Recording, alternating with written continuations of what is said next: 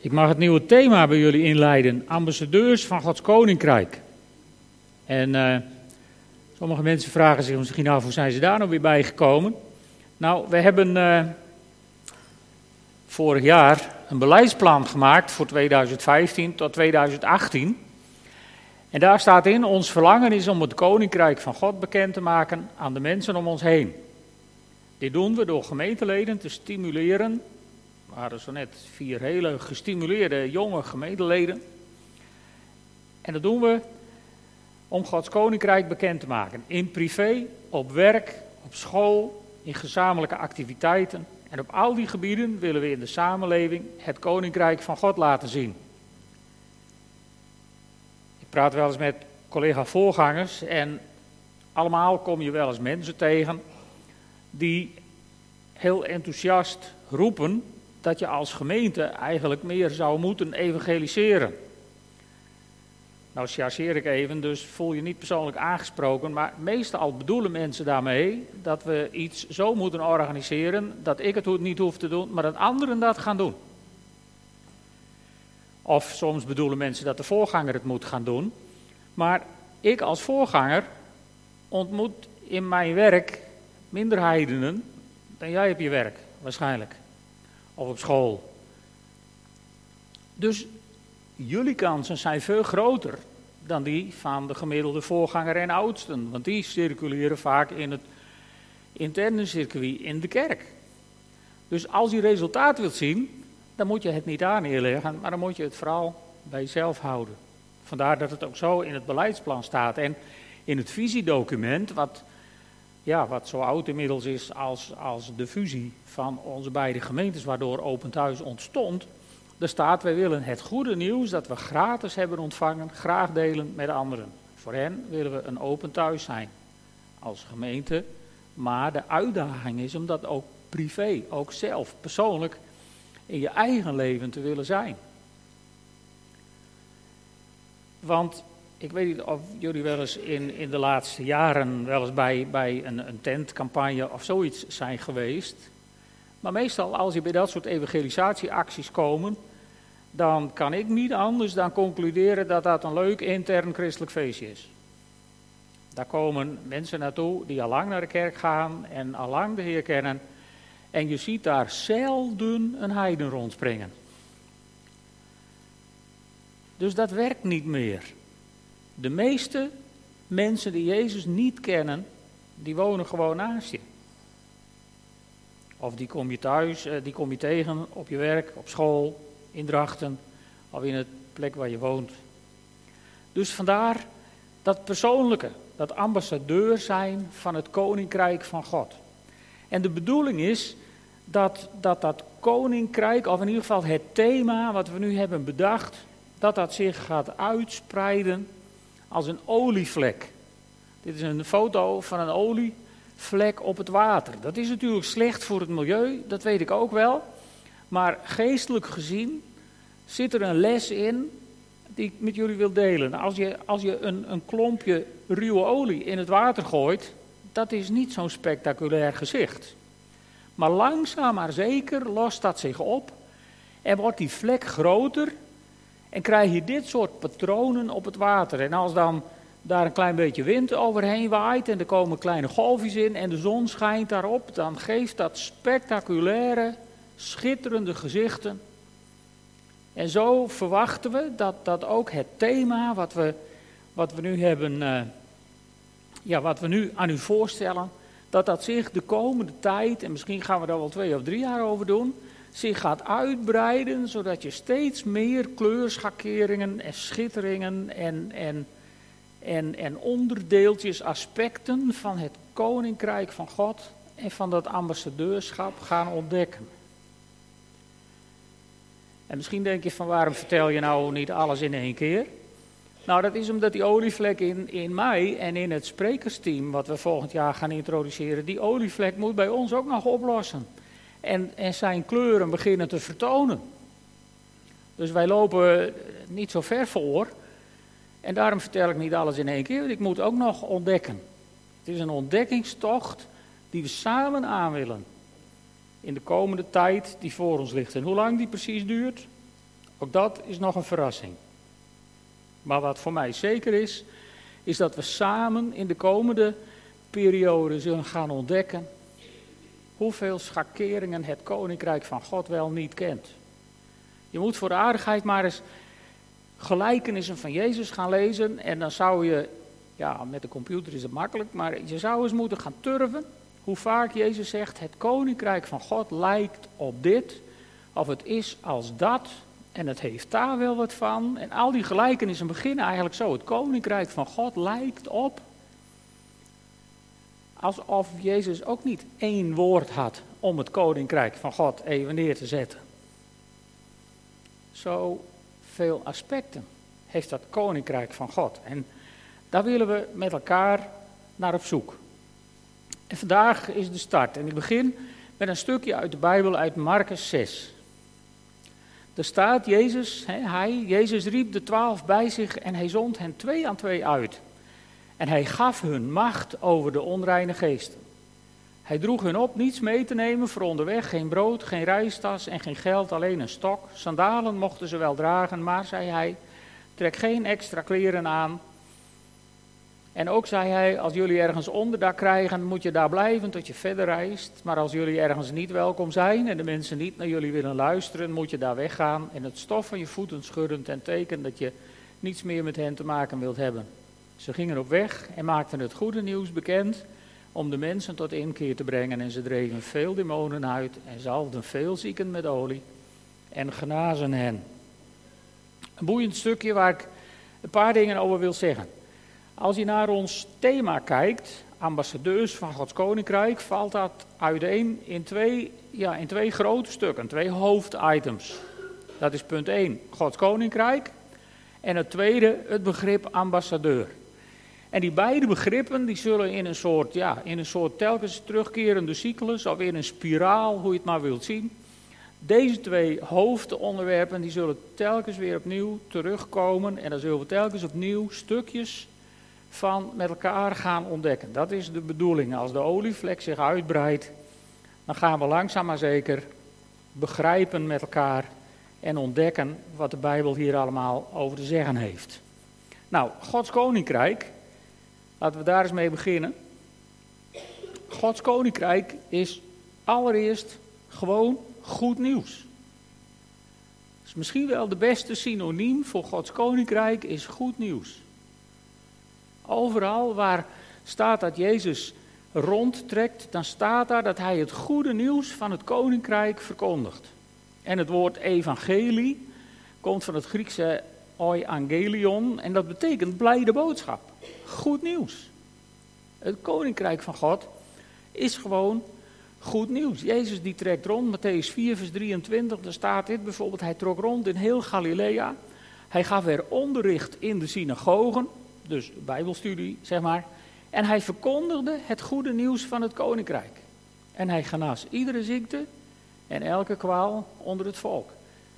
Dat is, in korte lijnen, het koninkrijk van God.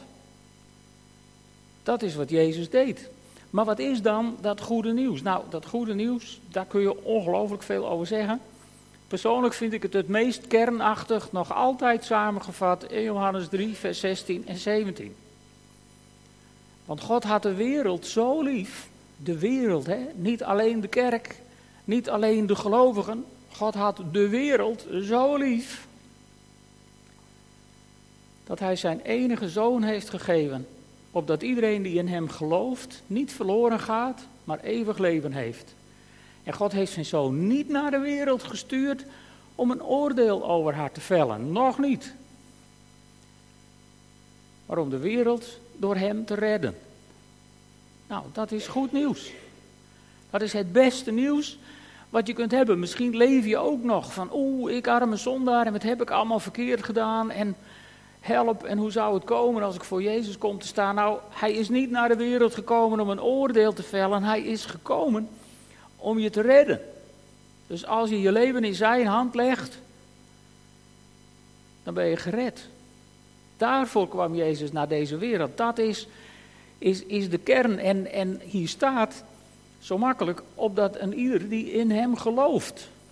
Dus niet iedereen die slaagt voor een examen, of iemand die genoeg betaalt, of iemand die genoeg moeilijke, ingewikkelde dingen kan presteren. Nee, een ieder die in hem gelooft. Als Jezus de wereld rondtrekt in zijn tijd, dan zegt hij: Het koninkrijk der hemelen is nabijgekomen. En soms zegt hij zelfs: Het koninkrijk der hemelen is gekomen. Maar hoe nabij is het dan gekomen? In de Engelse vertalingen staat dan zo mooi: The kingdom is at hand. Als het ware, het koninkrijk is binnen handbereik. En ik zou aan de hand van deze tekst willen zeggen: joh, het koninkrijk van God is binnen geloofsbereik. De Bijbel zegt: ieder die in hem gelooft. Moeilijker is het niet. Alhoewel het wel lijkt alsof gewoon simpel geloven voor sommige mensen een ongelooflijk moeilijke stap is. Maar als je in Hem gelooft, dat is de toegang tot het koninkrijk. Dan kom je binnen en dan begin je het koninkrijk te ontdekken. En dan ga je inderdaad ontdekken dat het niet gaat om het oordeel, maar het gaat over genade.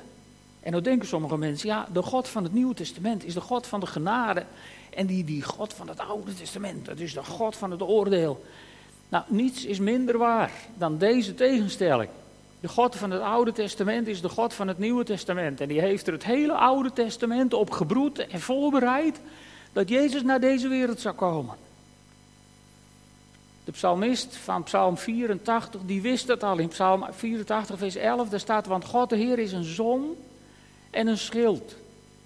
Genade en glorie schenkt de Heer. Zijn weldaden weigert hij niet aan wie onbevangen op weg gaan. Dus de God van het Oude Testament was ook al de God van genade. Voor de mensen die onbevangen op weg gaan. En wat betekent dan onbevangen op weg gaan? Onbevangen op weg gaan, dat heeft iets, iets naïefs in zich. Positief bedoeld. Dat je, dat je niet alsmaar je zorgen loopt te maken, maar dat je gewoon gelooft. Gewoon gelooft. Onbevangen op weg gaan, dat is die christen van ik ben zo blij, Jezus redde mij. En daar wordt wel denigrerend over gedaan, over dat soort liedjes en dat soort teksten. Maar dat is de kern van het geloof. Dat is onbevangen op weg gaan. Gewoon, niet moeilijk doen, maar geloven. Onbevangen. Onbevooroordeeld, maar vooral onbevangen. En als je zo onbevangen op weg gaat, dan zit er ook een, een, een kant aan het koninkrijk waar ik toch vandaag even bij stil wil staan. In de hoop dat we dat de komende tijd ook gaan ontdekken. Aan het eind van zijn tijd op aarde zegt Jezus tegen diezelfde discipelen die hij in dat vorige stukje op pad stuurde. Daar zegt hij, trek heel de wereld rond en maak aan ieder schepsel het goede nieuws bekend. Aan ieder schepsel. Niet aan iedere gelovige, maar die weet het al, aan ieder schepsel. Dus God heeft de schepping op het oog. En die moet dat goede nieuws horen. En dan zegt Jezus, wie gelooft en gedoopt is, zal worden gered, maar wie niet gelooft, zal worden veroordeeld.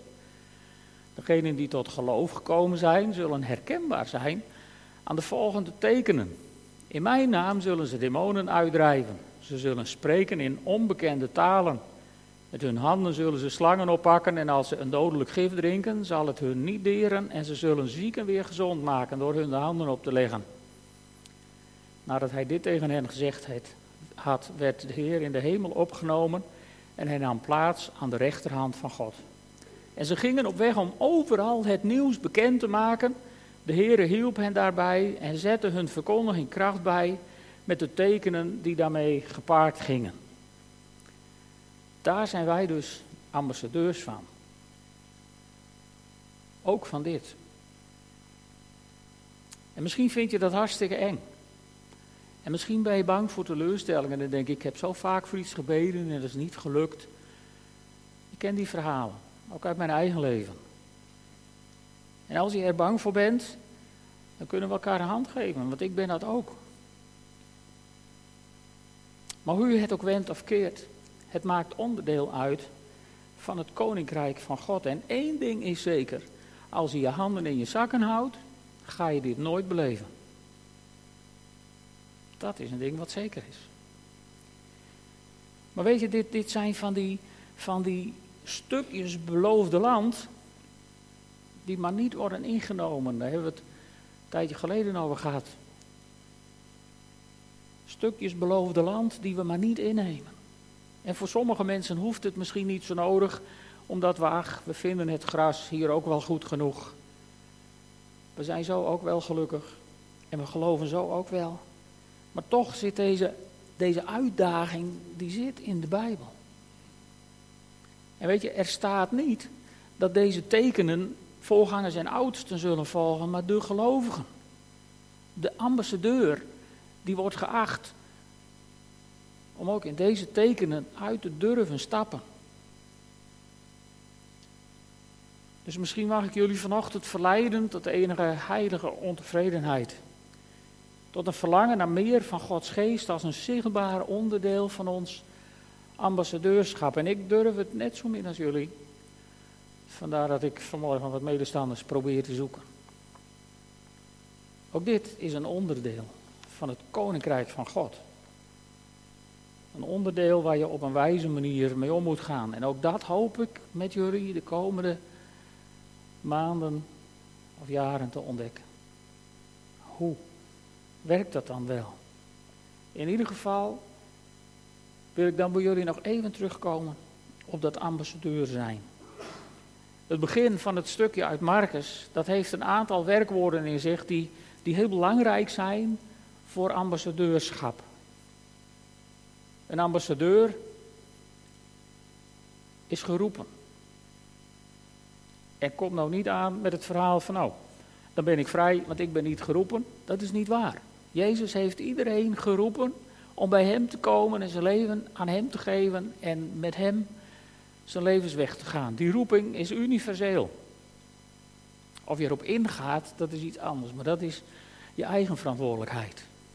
Je bent geroepen. En je bent ook gezonden. Want tegen zijn leerlingen, dus alle mensen die hem wilden volgen, zei Jezus: Ga heen en verkondig. En doe dit. Dus je bent ook gezonden. En ik zal je vertellen, je hebt ook macht gekregen om de dingen te doen die Jezus van je vraagt.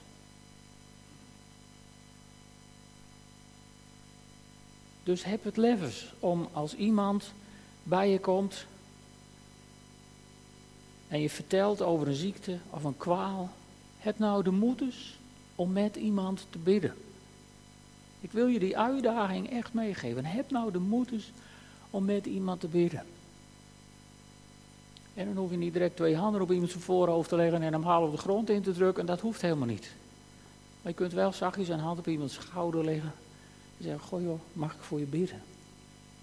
En weet je, er is op mij nog nooit iemand kwaad geworden. Omdat ik zei, ik zal voor je bidden. Nog nooit, ik ben nog nooit geslagen. Ik heb het al een keer meegemaakt dat ik in een hele seculiere omgeving door iemand die afscheid nam en een toespraak hield, openlijk werd bedankt voor het feit dat ik in een crisissituatie voor die persoon had gezegd: Ik zal voor je bidden. En dan ben ik ook nog niet zo'n held als ambassadeur, want toen gingen de kleuren mij op en af, omdat iedereen ineens naar me keek en het was niet in de kerk en dat is doodeng. Als mensen dan ineens iets zeggen over je geloof, ik ben, ik, ik ben ook geen held. Maar later heb ik me wel gerealiseerd, dat was wel bijzonder. Want daar vertelde iemand iets over het koninkrijk van God. Terwijl hij nog niet eens burger van het koninkrijk van God was geworden. Maar dat zijn dan de kanten van God, de dingen die God ermee doet. En weet je, als ambassadeur vertegenwoordig je, ja, een, de Nederlandse ambassadeur vertegenwoordigt onze koning in een vreemd land. En ook wij vertegenwoordigen onze koning in de hemel in zo langzamerhand een vreemd land. Wat hij hem niet kent, niet meer wil kennen misschien. Wij vertegenwoordigen onze Vader in de hemel. Wat dat betreft, af en toe bijna in vijandig gebied lijkt het wel. Dat is één taak van een ambassadeur. De andere taak van de ambassadeur is dat een ambassadeur in een vreemd land de belangen van de landgenoten in dat land behartigt. Als je problemen krijgt in het buitenland, wordt de ambassadeur geacht om voor jou op te komen en jouw zaken te behartigen. En zo zo worden wij ook geacht om, om voor elkaar op te komen. Naar elkaar om te zien, voor elkaar te zorgen. Ook dat is een onderdeel van het ambassadeurschap van Gods koninkrijk. Nou, dat zijn maar een paar beginnetjes. En daar hopen we de komende vele maanden met elkaar steeds meer van te ontdekken. In de hoop dat jij en ik elke keer een stapje verder komen in dat ambassadeur zijn van Gods Koninkrijk. En ik, ik nodig je van harte uit om, om stappen te zetten, om dat te gaan ontdekken. En laten we elkaar dan troosten als het een keer niet is uitgepakt zoals we graag hadden gezien of gehoopt. Maar laten we elkaar ook bemoedigen met getuigenissen als we, als we wel met iemand over God hebben gesproken en het heeft wel wat moois uitgewerkt. Beetje getuigenissen, mooie verhalen over wat iemand daarin met God heeft beleefd. Niet 30 jaar geleden, maar de afgelopen week. Dat bemoedigt, bemoedigt ons met elkaar, volgens mij, om dapperder te worden. En ik moet nog een hele eind wegkomen. Ik wil niet een oordeel zeggen over jullie, maar ik vertel even over mezelf. Maar als we de moed hebben om ambassadeur te zijn van Gods koninkrijk, als we het lef hebben om af en toe gewoon uit te stappen, in geloof tegen ons gevoel in, dan geloof ik dat het koninkrijk van God zich als een olievlek zal verspreiden. Gods koninkrijk verspreidt zich al als een olievlek over deze wereld. Hè? Als we 25 jaar geleden in de kerk hadden gezegd dat China de grootste christelijke gemeenschap van de wereld zo langzamerhand zou bevatten, hadden we allemaal gedacht, nou die is gek, dat gaat daar niet werken. En toch is het zo. Want God is niet te keren. En misschien heb je voor het seculiere Europa de moed opgegeven. Ik niet. Ik geloof dat ook de westerse wereld opnieuw door de geest van God gaat worden aangeraakt. En dat de olievlek van het koninkrijk ook Europa uiteindelijk weer gaat bedekken. En ik wil daar niet als toeschouwer bij staan, maar ik wil daar deel van uitmaken. Ik heb me aangemeld als ambassadeur. Kan ik je verleiden om dat ook te doen? Amen.